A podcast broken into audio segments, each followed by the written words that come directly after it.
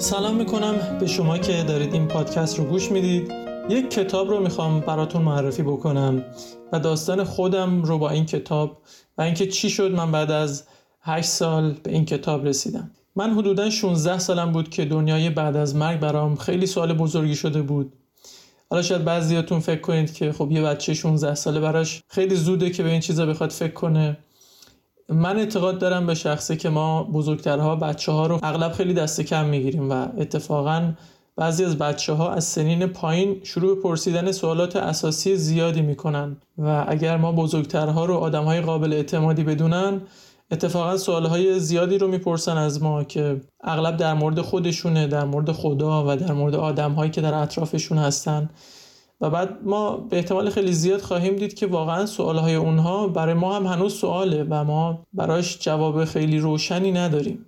من سر کلاس های دینی دبستان و راهنمایی همیشه این سوال به ذهنم خطور می‌کرد که چرا هر کی یه نظریه‌ای در مورد این دنیا و مرگ و بهشت و جهنم داره؟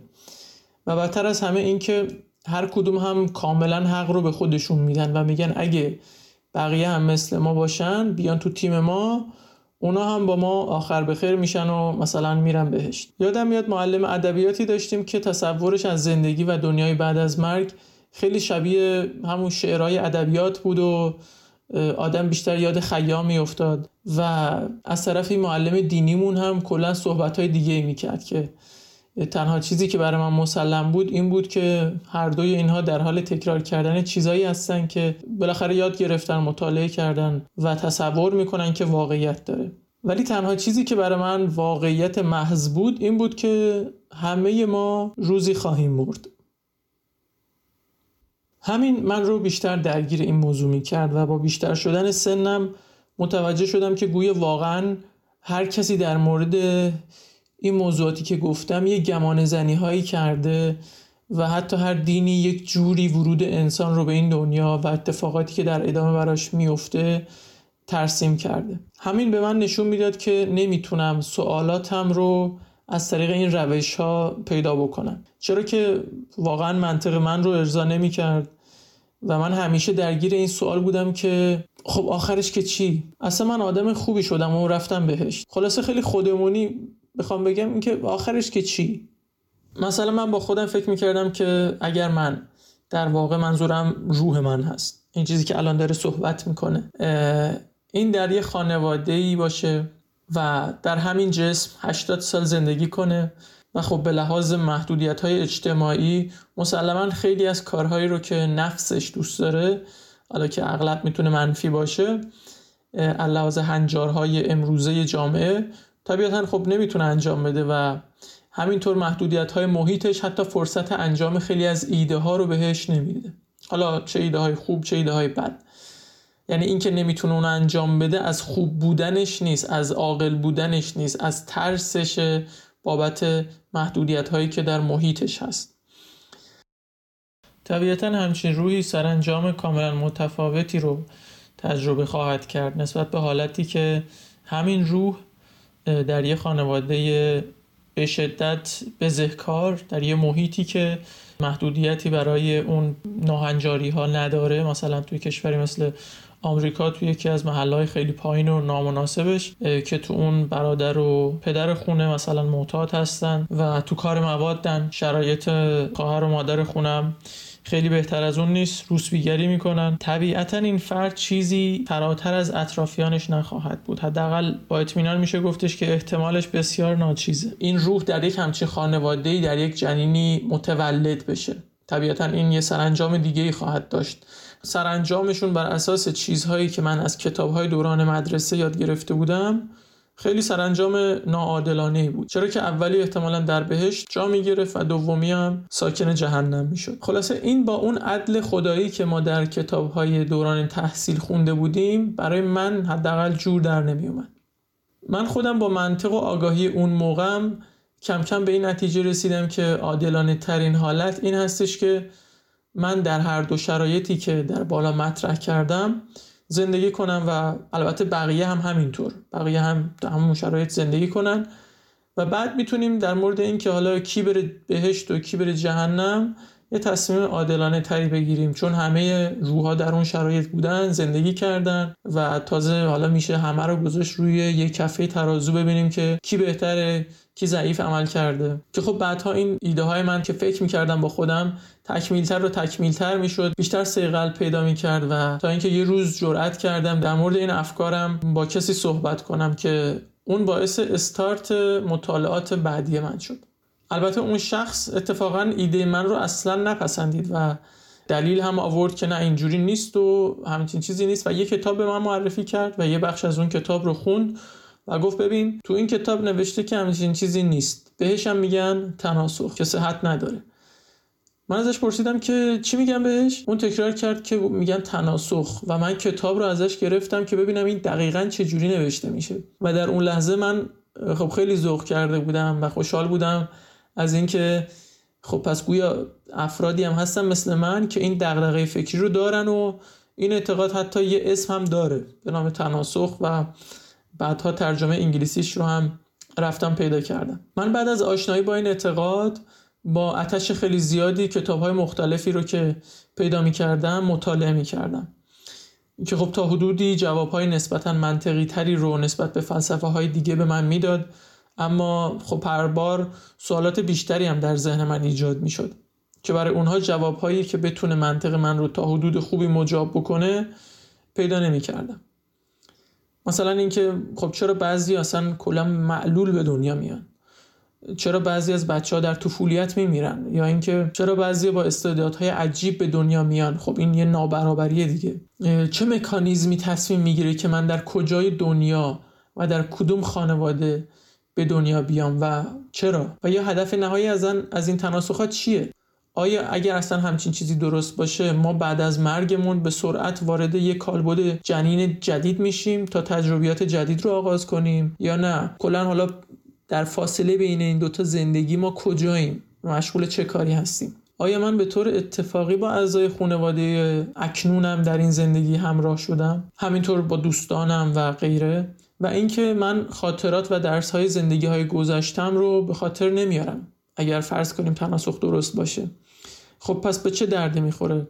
و چرا رو حافظه من یه پرده کشیده میشه که اونها رو به یاد نیارم؟ خلاصه در طی این هشت سالی که در ابتدا بهتون گفتم من در جستجوی پیدا کردن جوابهای سوالاتم بودم. و هر مرحله هم که برای یکی از این سوالها جوابی پیدا می کردم احساس می کردم از بار سردرگمی هم کمی کمتر شده و درونن آرامش خیلی عمیقی رو در روان و روح هم احساس می کردم چون احساس می کردم که یک مفهومی پشت بودن من در این دنیا هست و یک منظوری دارم از اینجا بودنم.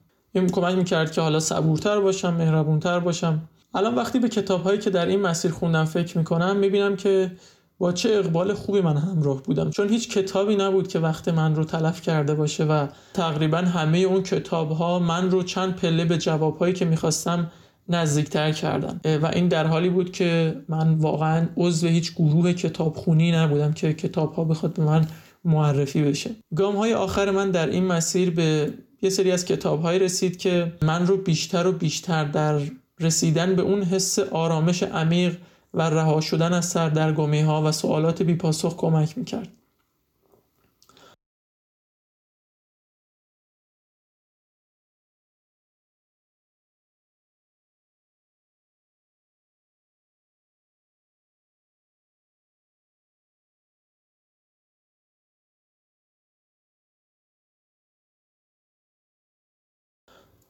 این کتاب ها شامل سه تا کتاب من خودم میگم سه به علاوه یک چون که اون کتاب آخری یه جورایی میشه دوره بر تمام اون سه تا کتاب. در واقع پس چهار تا کتابه. این چهار تا کتاب دو تا نویسنده داره. کتاب اول و دوم از یه نویسنده کتاب سوم و چهارم هم از یه نویسنده دیگه که دوتاشون هم چهره های آکادمیک و تحصیل کرده هستن.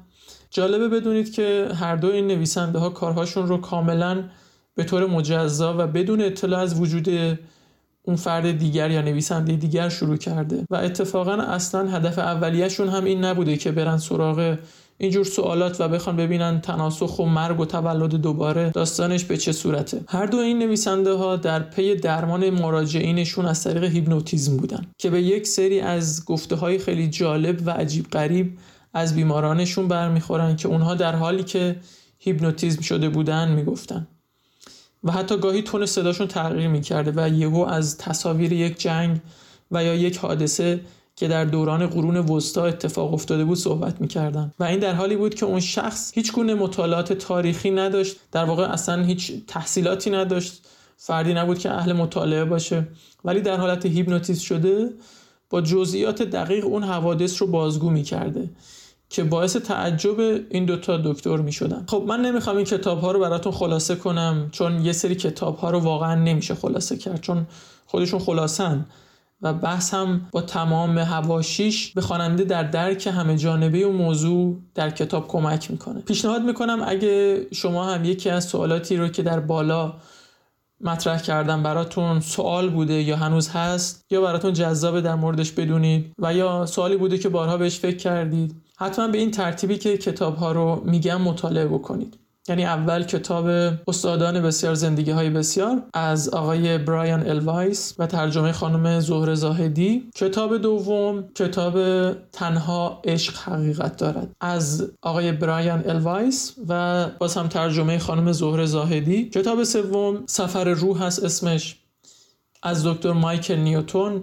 ترجمه دکتر محمود دانایی. این کتاب بسیار بسیار جامع و من مطمئنم که بعد از مطالعه این کتاب ها شما حتما دوست دارید یکم بیشتر در موردش بدونید و اگه اینطور هست می‌تونید در انتها برسید به سراغ کتاب آخر که من گفتم سه علاوه یک. این اون یک هست. به نام کتاب سرنوشت روح. این هم از دکتر مایکل نیوتونه و ترجمه آقای دکتر محمود دانایی. می‌بینید که همه افراد چهره های تحصیل کرده هستن. حالا اگر من بخوام فقط و فقط یکی از این کتاب ها رو بهتون معرفی کنم یعنی اصرار داشته باشید که من می‌خوام خب یه دونه کتاب بیشتر نخونم یکیشو به من معرفی بکن. من کتاب سفر روح رو از دکتر مایکل نیوتون و ترجمه دکتر محمود دانایی بهتون توصیه می‌کنم که خیلی خوشحالم که سایت کتاب راه نسخه صوتیش رو هم آورده و می‌تونید در زمانهای مردتون مثل زمانی که رانندگی می‌کنید یا خونه رو مرتب می‌کنید یا ظرفا رو میشورید بهش گوش بدید. کتاب همونطور که از عنوان نویسنده ها هم معلوم هست قبلا هم گفتم توسط اشخاص اکادمیک و علمی نوشته شده که اتفاقا با شک و بدبینی وارد این موضوعات شدن. سعی کنید با ذهن باز به سمت کتاب برید. بیطرف باشید و اصلا نه به خاطر قبول یا رد کتاب. بلکه برای آشنایی با نظرات مختلفی که واقعا به روز هستن و منابع علمی پشتش هست این کتاب ها رو مطالعه بکنید. به خودتون فرصت آشنایی با این نظرات مختلف رو بدید. سایت کتاب را هم برای مخاطبانی که دوست دارن این کتاب ها رو مطالعه کنن سی درصد تخفیف در نظر گرفته و ضمنا این فرصت خوبی خواهد بود که این کتاب ها رو بتونید تهیه کنید چون کسایی که هر سه کتاب رو بخرن در واقع انگار یک کتاب براشون رایگان تموم میشه. کد تخفیفش هم هست مثل وبسایت و یا پیج اینستاگرام من با نام یک تماشاگر. بخوام به انگلیسی کد تخفیف رو بخونم میشه YK خط تیره TM سی یعنی عدد سی چون 30 درصد تخفیف هست. پس شد YK خط تیره TM سی که به انگلیسی باید وارد کنید و همه حروفش کوچیکه. در توضیحات پادکست خواهم نوشت می‌تونید copy paste کنید در هنگام خرید کتاب.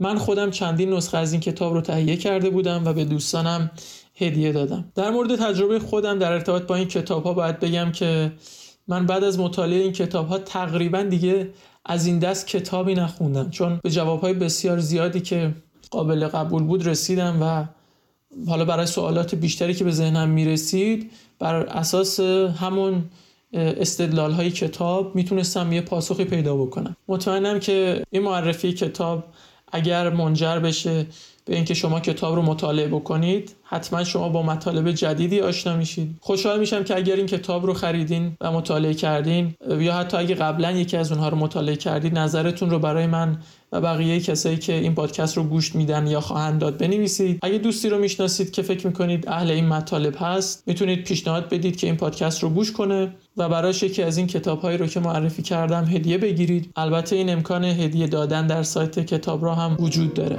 مرسی از زمانی که برای گوش دادن به این پادکست اختصاص دادید. یادمون باشه که زندگی کوتاه پس شاد زندگی کنیم و با همدیگه مهربون باشیم.